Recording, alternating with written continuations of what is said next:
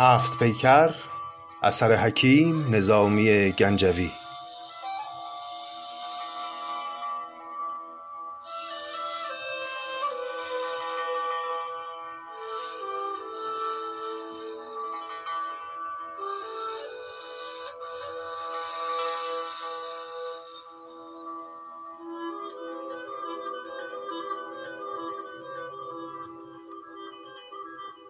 قسمت بیست و دوم. دوستان گرامی سلام. امیدوارم حالتون خوب باشه. شما قسمت بیست و دوم پادکست نظامی گنجوی رو میشنوید و ما همچنان اسیر سحر سخن حکیم نظامی هستیم در منظومه هفت بیکر. در قسمت قبل پیش از اینکه قصه رو آغاز بکنیم مروری کردیم بر یکی از بخش های دیگه مقدمه که بخشی بود با عنوان ستایش سخن و حکمت و اندرس و اون بخش نیمه کاره موند و این قسمت فرصت خوبیه تا باز پیش از داستان اون بخش رو به اتمام برسونیم و بعد برگردیم به ادامه قصه. خاطرتون هست که در این بخش از مقدمه نظامی در هر چند بیت یک موضوع اخلاقی، حکمی، ای رو مطرح می‌کرد که بی ارتباط هم با هم نبودن. جان همشون برگرفته از همین معنای پرتکرار در عرفان و ادبیات ماست که از دنیا باید رویگردان باشی و حواست باشی که این عالم محل گذر است و این مباحث.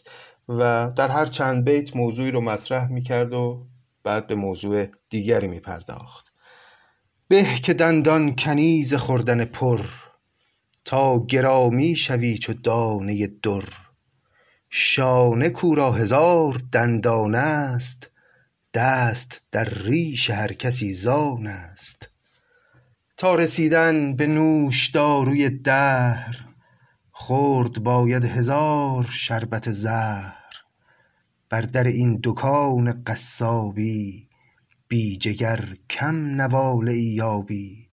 این کلمه جگر مجاز از غم و درد و رنج هست. پیشتر هم داشتیم. چون جگر رو محل خون دل و رنج می‌دونستن نظامی خیلی جاها به طریق مجاز جگر رو به معنای غم میاره. بر در این دکان قصابی بی جگر کم نواله یابی. آن یکی پا نهاده بر سر گنج. وین ز بهر یکی قراضه به رنج. هر مرادی که دیر یابد مرد مژده باشد به عمر دیر نورد. دیرزی به که دیر یابد کام کز تمامی است کار عمر تمام. لعل کو دیر زاد دیر بقاست لاله کآمد سبک سبک برخاست. چی میگه در این ابیات؟ نظامی در واقع داره میگه که اگر یک مرادی رو یک مقصودی رو در عمر خودت دیر پیدا کردی دیر به دستش اووردی این نشانه بدی نیست. اتفاقا مجده اینه که تو عمر طولانی داری و بناست که عمر طولانی بکنی و اگر قرار باشه هر مقصودی رو به سرعت بهش دست پیدا بکنی زود هم عمرت به پایان خواهد رسید. چرا؟ چون که از تمامی است کار عمر تمام. وقتی همه چیز به دست بیاد دیگه کار عمر به پایان می‌رسه. بعد هم میگه لعل چون دیر زاد دیر بقاست لاله کامد سبک سبک برخواست لعل که خیلی دیر به وجود میاد و طول می‌کشه فرایند این که تا ایجاد بشه به همین دلیل هم دیر بقاست یعنی هیچ وقت هم از بین نمیره. یک سنگ قیمتی همیشه به همون صورت باقی میمونه. اما لاله که اومد سبک سبک برخواست گل لاله که خیلی سریع رشد می‌کنه و مثل لعل قرنها لازم نیست زمان بگذره تا به وجود بیاد. خیلی هم سریع از بین میره. چند چون شمع مجلس افروزی جلوه سازی و خویشتن سوزی. پای بگشای از این بهیمی سم. سر برون آر از این سفالین خم. از سر این شاخ هفت بیخ بزن وز سم این نعل چار میخ بکن. گر مریدی چنان که رانندت بر رهی رو که پیر خوانندت. خب اینجا اشاره نظامی داره به بحثای مرید و مرادی و مباحث سلوک در عرفان. گر مریدی چنان که رانندت بر رهی رو که پیر خوانندت. از مریدان بی مراد مباش در توکل کم اعتقاد مباش. من که مشکل گشای صد گرهم ده خدای ده و برون دهم.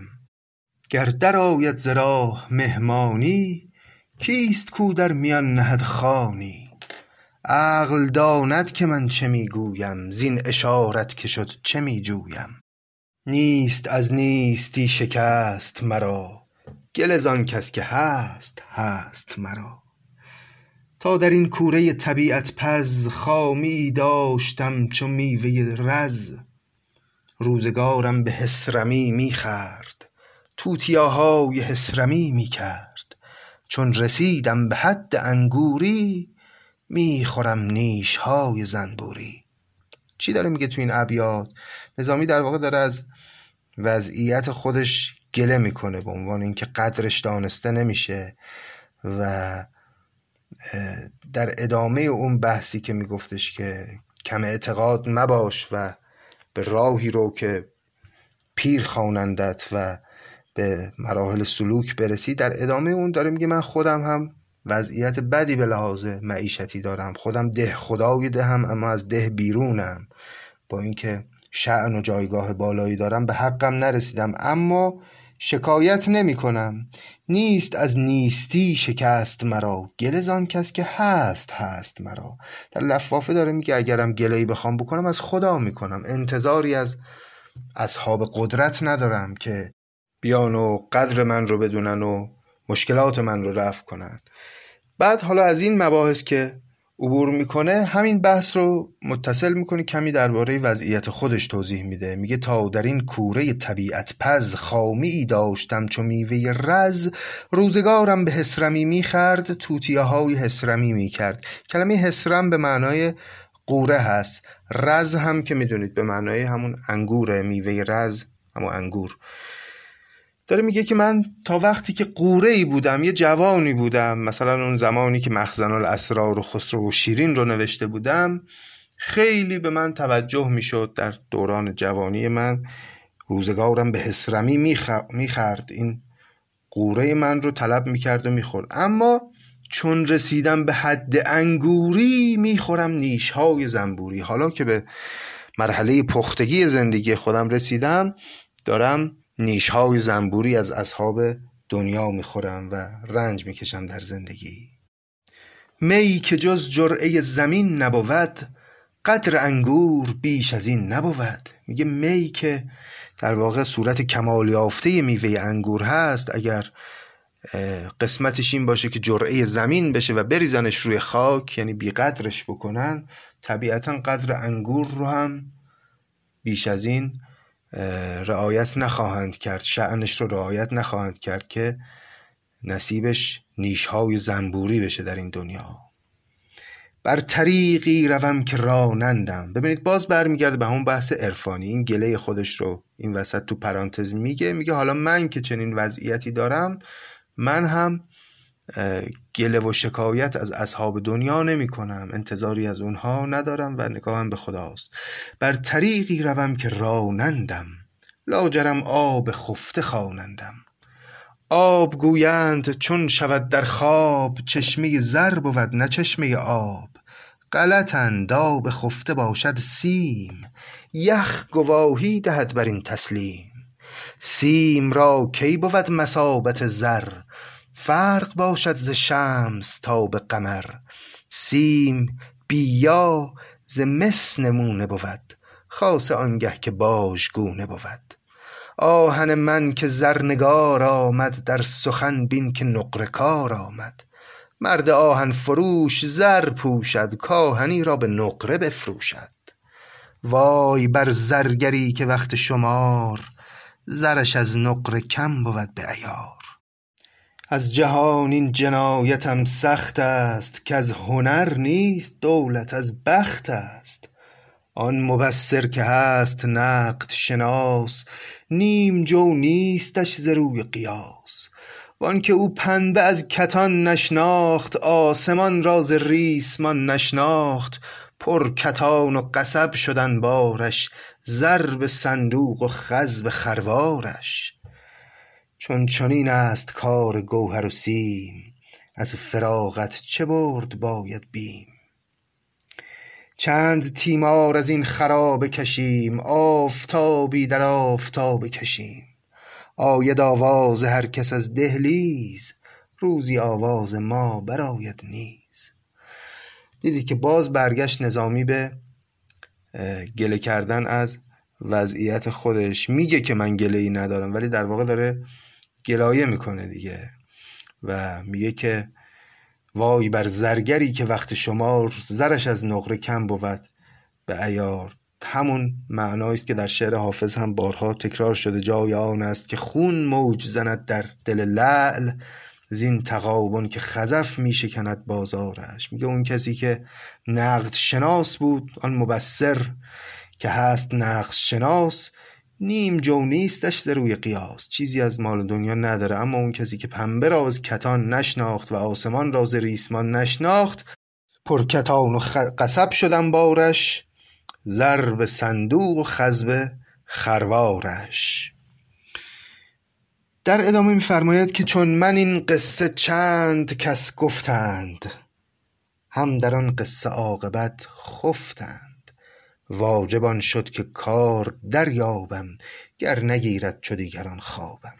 یعنی مثل ما خیلی ها اومدن قصه هایی را آغاز کردن اما پیش از پایان قصه عمرشون به سر رسید. پس واجبان شد که من هم زودتر کار رو دریابم و اگر عمرم به دنیا باشه یک کار مفیدی بکنم قصه ای بپردازم. راه رو را بسیچ ره شرط است. تیز راندن ز بیم گه شرط است. می‌روم من خرم نمی آید. خود شدن باورم نمی آید. آنگه از رفتنم خبر باشد کاشیانم برون در باشد.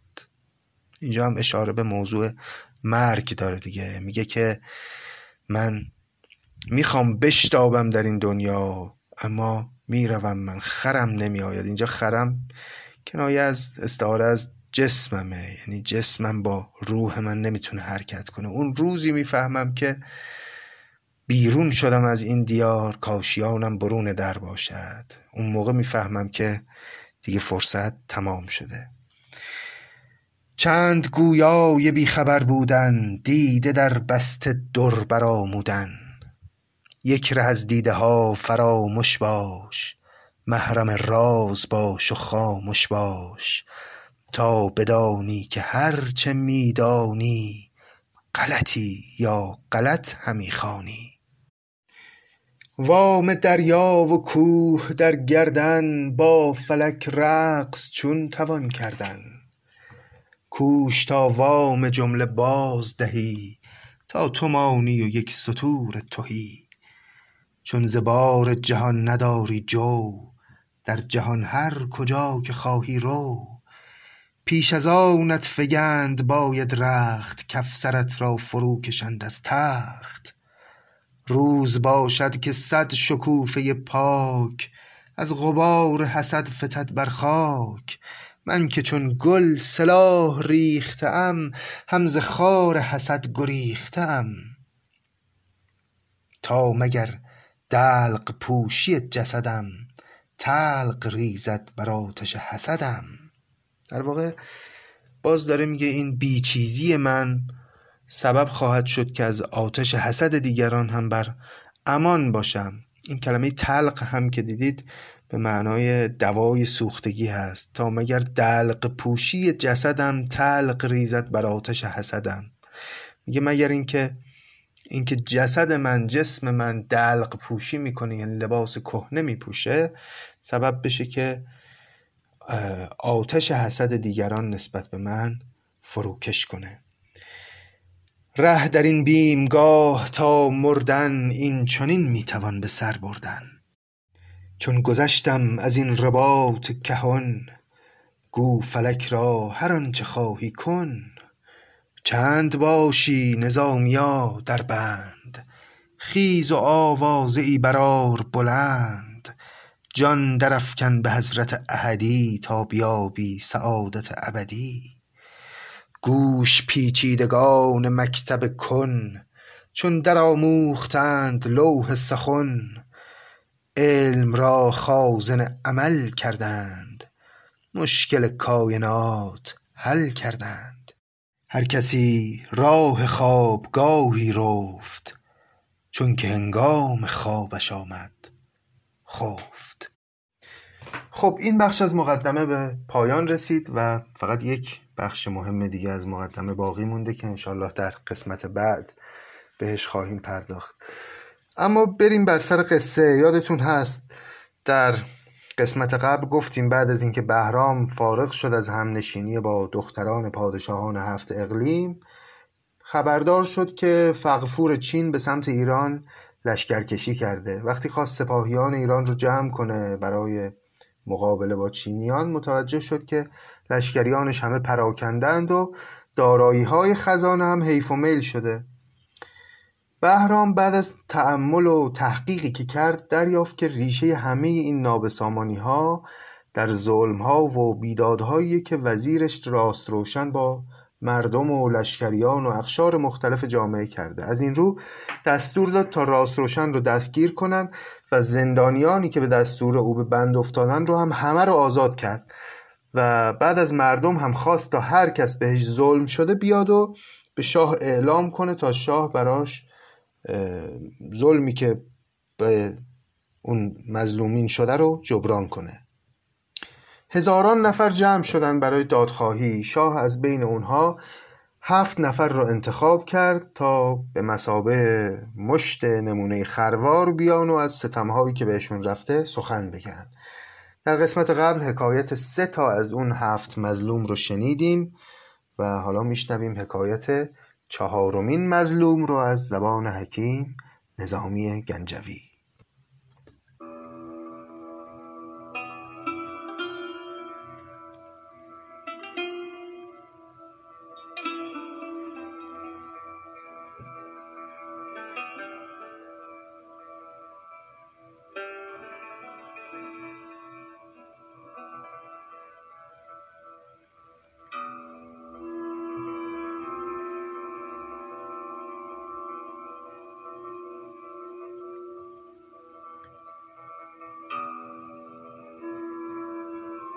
چارمین شخص با هزار هراس گفت کای درخور هزار سپاس. مطربی عاشقم غریب و جوان بربطی خوش زنم چو آب روان.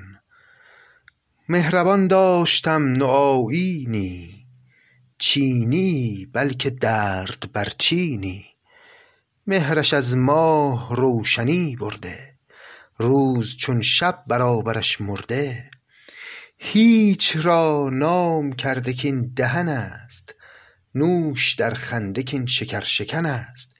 چه هیچ را نام کرده کاین دهن است در واقع این آقای مطرب که مظلوم چهارم باشه داره توضیح میده که من یک همسر مهربان زیبا روی داشتم. میگه هیچ را نام کرده که این دهن است. یعنی انقدر دهانش کوچک بود چون می‌دونید در زیباشناسی گذشته ما دهان کوچک یک معیار مهم زیبایی شناسی بوده. انقدر دهانش کوچک بود که که انهو هیچ بود. هیچ را نام کرده که این دهن است. نوش در خنده که این شکر شکن است. خوبیش از بهار زیباروی خانه و باغ برده رویاروی گل گیلی کشان به دامانش سرو را لوح در دبستانش. در ولایت درم خریده من وز ولی نعمتان دیده من. برده رونق به تیز بازاری تار زلفش ز مشک تاتاری. از من آموخته ترنم ساز زدنش دلفریب و روح نواز. هر دو با یکدگر به یک خانه گرم صحبت چو شمع و پروانه. من بدو زنده دل چو شب به چراغ او به من شادمان چو سبزه به باغ. روشن و راست همچو شمع از نور راست روشن ز بنده کردش دور. شمع را در سرای خیش افروخت دل پروانه را به آتش سوخت. پس میگه من یه همسری داشتم این چنینی بسیار زیبا که چنگ نواختن رو هم از خود من آموخته بود و بسیار برای من زیبا می‌زد و در یک خانه زندگی می‌کردیم و آقای راست روشن چشمش این همسر ما رو گرفت و شم را در سرای خیش افروخت. دل پروانه را با آتش سوخت. چون برا شفتم از جدایی او راه جستم به روشنایی او. بند بر من نهاد خند یعنی آشفته را بباید بند. او عروس مرا گرفته به ناز من به زندان به صد هزار نیاز. چار سال است که از ستمکاری داردم بی گنه بدین خواری. شاه حالی بدو سپرد کنیز نه بلکه با فراوان چیز. بر عروسیش داد شیربها با عروسش ز بند کرد رها. پس پادشاه وقتی که حکایت مظلومیت چهارمین مظلوم رو هم شنید آنچه که از او به غارت رفته بود که همانا همسرش بود رو به او برگردوند و یک شیربهایی هم بر سر او گذاشت و به لحاظ مالی هم او رو تأمین کرد بلکه او راضی بشه. اما شکایت کردن مظلوم پنجم. شخص پنجم به شاه انجم گفت کی فلک با چهار طاق تو جفت؟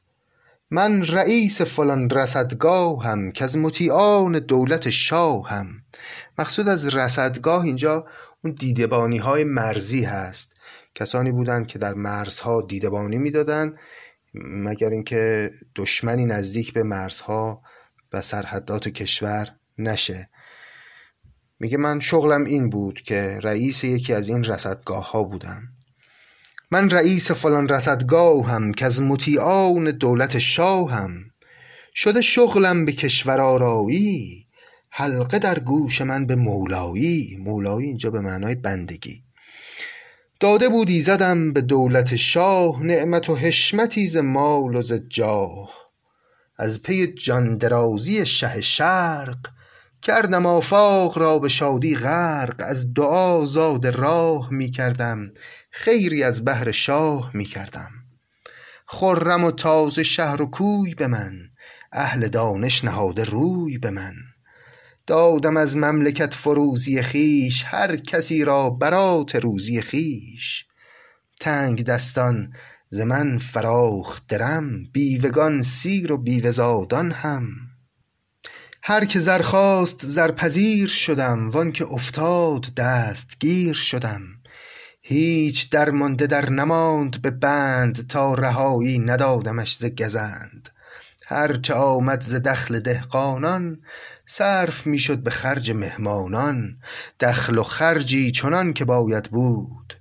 خلق راضی ز من خدا خشنود. میگه من به دولتی سر شاه وضعم بد نبود و نظر و نیازی داشتم و به همه فقرا کمک می‌کردم. حالا ادعاشم اینه که این کارو می‌کردم برای سلامتی شاه. نظر کرده بودم از برای اینکه شاه عمر دراز پیدا کنه از پی جان درازی شه شرق کردم آفاق را به شادی غرق. به همه مردم کمک میگردم و همه خشنود بودن از من. چون وزیر این سخن به گوش آورد دیگ بیداد را به جوش آورد.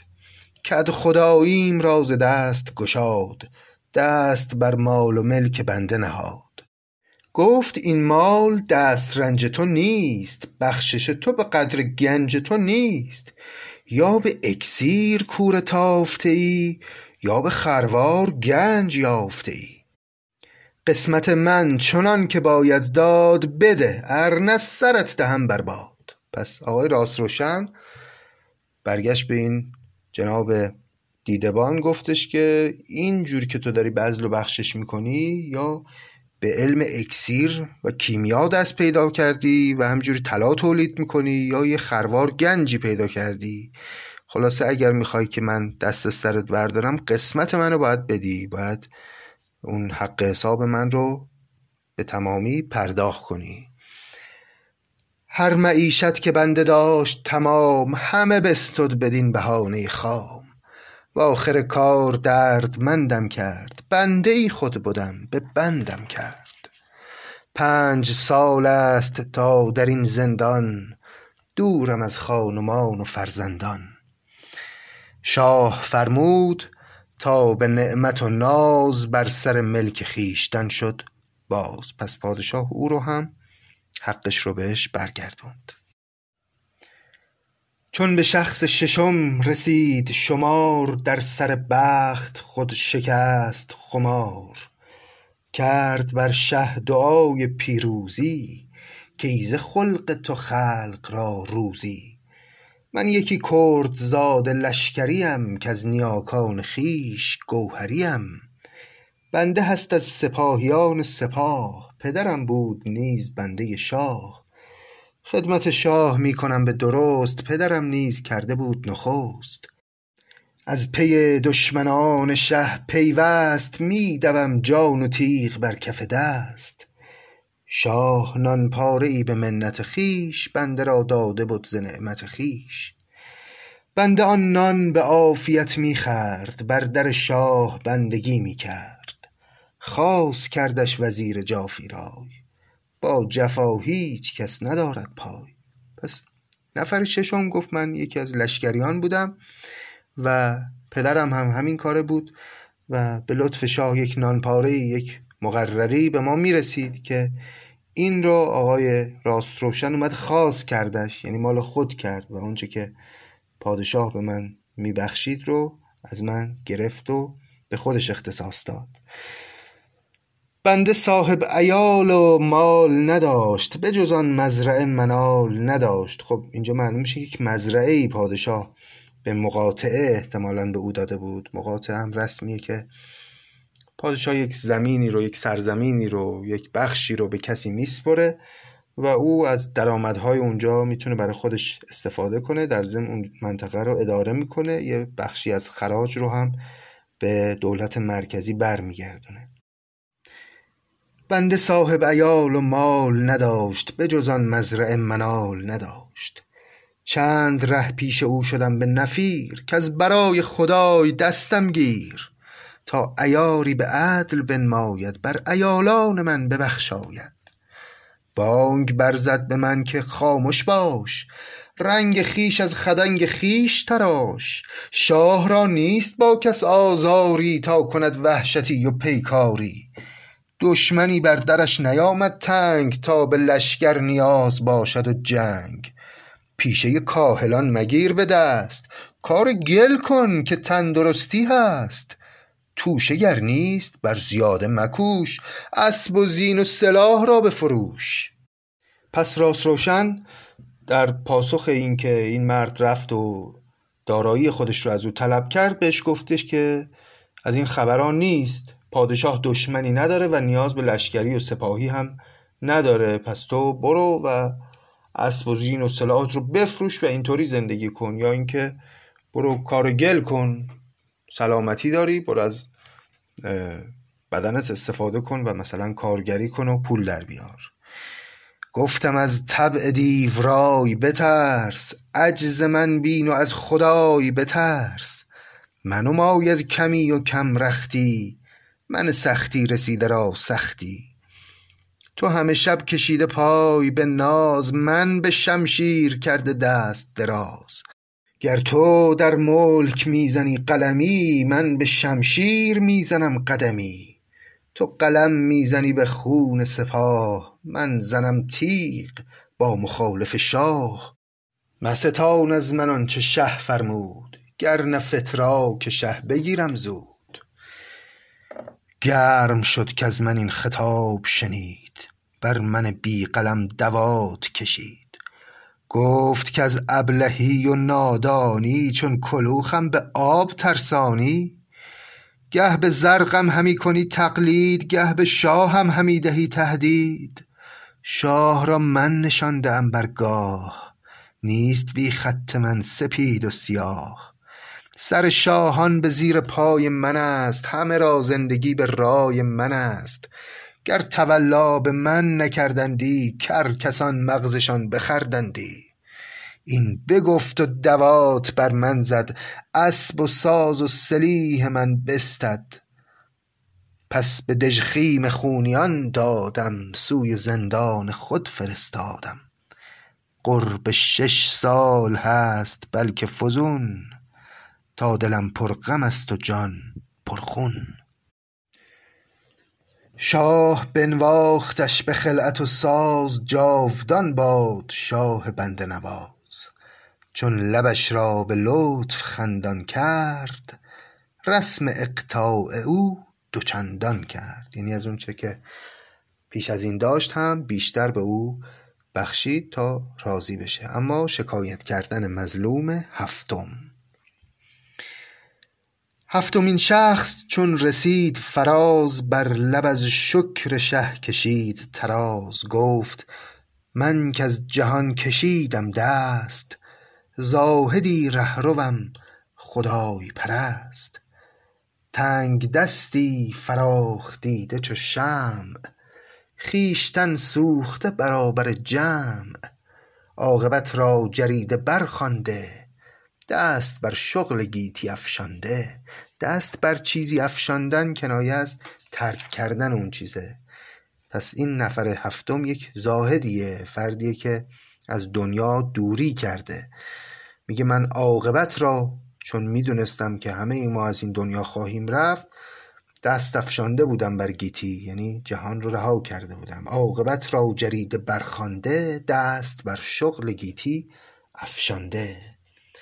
از همه خورد و خواب بی بهرم قایم اللیل و صایم الدهرم. یعنی شبها ایستادم به نماز و روزها رو روزه می‌گیرم. روز ناخورده کاب و نانم نیست شب نخفته که خان و مانم نیست. در پرستشگهی گرفته قرار نیستم جز خداپرستی کار. هر که را بنگرم رضا جویم. هر که یاد آرمش دعا گویم. کس فرستاد سوی من دستور خواند و رفتم.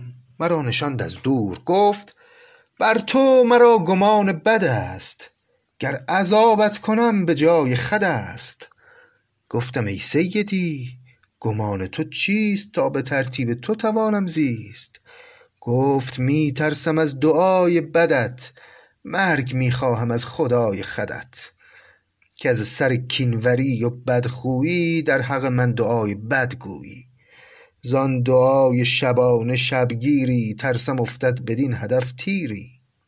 پیشتر زان کز آتش کینت در من افتد شرار نفرینت دست تو بندم از دعا کردن دست تنها نه دست با گردن.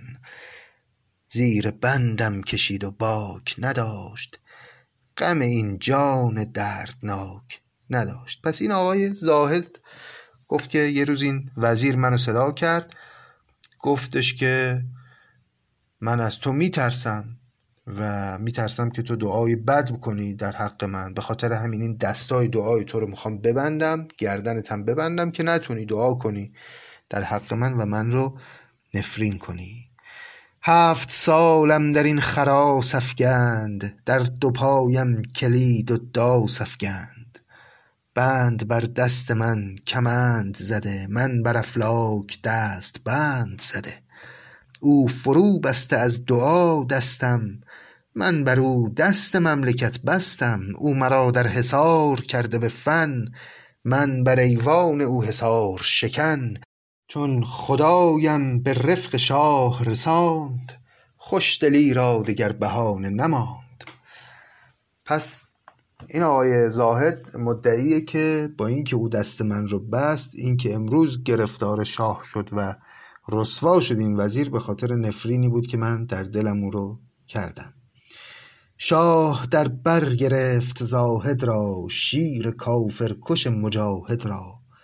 گفت جز نکته ای که ترس خداست راست روشن نگفت چیزی راست. شاه این زاهد رو در آغوش کشید و بهش گفتش که جز همین یه نکته ای که به تو گفت که میترسید از اینکه یک نفرینی به سرش بیاد هیچ حرف راست دیگه ای نزد. گفت جز نکته ای که ترس خداست راست روشن نگفت چیزی راست. لیک دفع دعا چنان نکنند. حکم زاهد چو رهزنان نکنند. آنکه آن بد به جای خود می کرد خویشتن را دعای بد می کرد در واقع پادشاه اینجا سخنان حکیمانه گفت گفتش که اما دفع دعا رو این چنین نمی‌کنن با بستن دست که نمیشه جلوی دعا رو گرفت. اون کارهای بدی که می‌کرد در واقع خودش داشت خودش رو نفرین می‌کرد. آنکه آن بد به جای خود می‌کرد خویشتن را دعای بد می‌کرد. تا دعای بدش به آخر کار هم سر از تن ربود و هم دستار. از تر و خشک هر چه داشت وزیر گفت با زاهد آن توست بگیر. زاهد آن فرش داده را بنوشت زد یکی چرخ و چرخ وار بگشت گفت از این نقدها که آزادم بهترم ده که بهترت دادم. رقص برداشت بی مقطعه ساز آنچنان شد که کس ندیدش باز. پس آقای زاهد اون چیزهایی که بهرام از دارایی‌های وزیر بخشید به او رو نپذیرفت و گفت من از اینها آزادم. اگر می‌خوای چیزی به من بدی چیز بهتری به من بده. رقص برداشت بی مقطع ساز آنچنان شد که کس ندیدش باز. در نهایت هم زاهد رقصان رقصان از درگاه شاه بیرون رفت و دیگه کسی ازش خبری نگرفت. رهروان آنگه آنچنان بودند که از زمین سر بر آسمان سودند. اینجا نظامی در واقع پرانتزی باز می‌کنه و طعنه ای می‌زنه به زاهدان زمان خودش.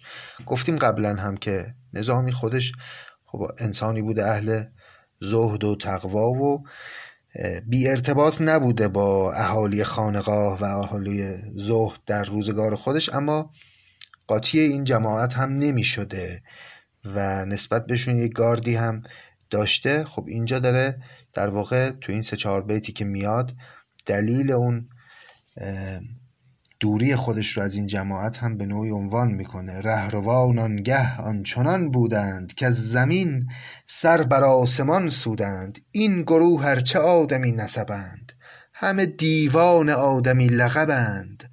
تا می پخته یافتن در جام دید باید هزار غوره خام. پخته آن است کز چنین خامان برکشد جیب و درکشد دامان. پس اون کسی پخته است که از چنین خامان دوری کنه و وارد جمع این چنین خامان نشه. این چنین خامان کیانند؟ همون زاهدان دروغین که درد دین دارن به ظاهر اما هر حقیقت بنده دنیا هستند. چون زمین از گلیم گرد آلود سایه گل بر آفتاب اندود شه در این خشت خانه خاکی خشت نمناک شد ز غمناکی. این خشت نمناک شدن شه می‌تونه هم به معنای گریان شدن او بشه بعد از اینکه این سخنان مظلومان رو شنید و هم به معنای اینکه او داشت دیگه فرو میریخت. خشت نمناک خشتیه که در حال فرو ریختنه. راه میجست بر مصالح کار تازه گل چون برد درشتی خار. در جفای جهان نظاره کنان مصلحت را به عدل چاره کنان. چون ز کار وزیرش آمد یاد دست از اندیشه بر شقیقه نهاد تا سحرگه نخفت از آن خجلی دیده بر هم نزد ز تنگ دلی. چون در این کوزه سفال سرشت چشمه آفتاب ریحان کشت شه چو باران رسیده ریحانی کرد بر تشنگان گل افشانی. داد فرمان که تخت بار زنند بر در بارگاه دار زنند. عام را بار داد و خود بنشست خاصگان ایستاده تیغ به دست. سربلندان ملک را بنشاند عدل را ناقه بر بلندی راند. جمع کرد از خلایق انبوهی برکشید از نظارگان. کوهی آن جفا پیشه را که بود وزیر پای تا سر کشیده در زنجیر زنده بر دار کرد و باک نبرد تا چو دزدان به شرمساری مرد. گفت هر کان چنان سرافرازد روزگارش چنین سراندازد. از خیانتگریست بدنامی وز بدی هست بد سرانجامی ظالمی کآنچنان نماید شور عادلانش چنین کنند به گور. تا نگویی که عدل بی یارست آسمان و زمین بدین کارست هر که میخ و کدینه پیش نهاد کنده بر دست و پای خویش نهاد. پس از این داوری نمای بزرگ یاد کرد از سگ و شبانه و گرگ. خب پس به این ترتیب پادشاه یک جمعی رو سامان داد و همه بزرگان رو جمع کرد مردم رو هم آورد و اون وزیر ظالم رو به دار آویخت و بعد هم گفتش که هر کس که خیانتگری بکنه و به مردم ظلم بکنه چنین سرانجامی خواهد داشت. و پس از این داوری نمای بزرگ یاد کرد از سگ و شبانه و گرگ و بعد از این یادی هم کرد از اون ماجرای چوپانی که سگی رو آویزان کرده بود به کیفر اینکه اون سگ به او خیانت کرده بود و با گرگی روی هم ریخته بود.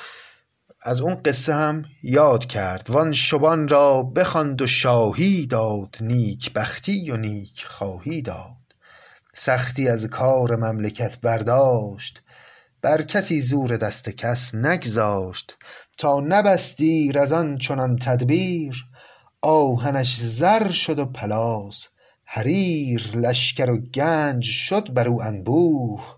این ز دریا گذشت و آن از کوه.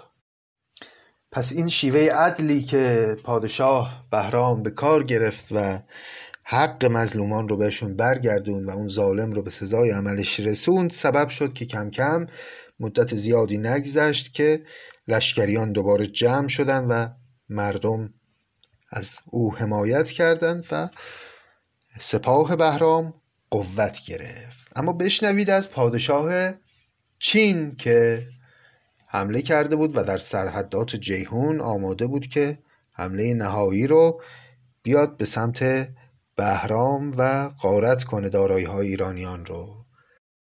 چون به خاقان رسیده شد خبرش باز پس شد نداد درد سرش.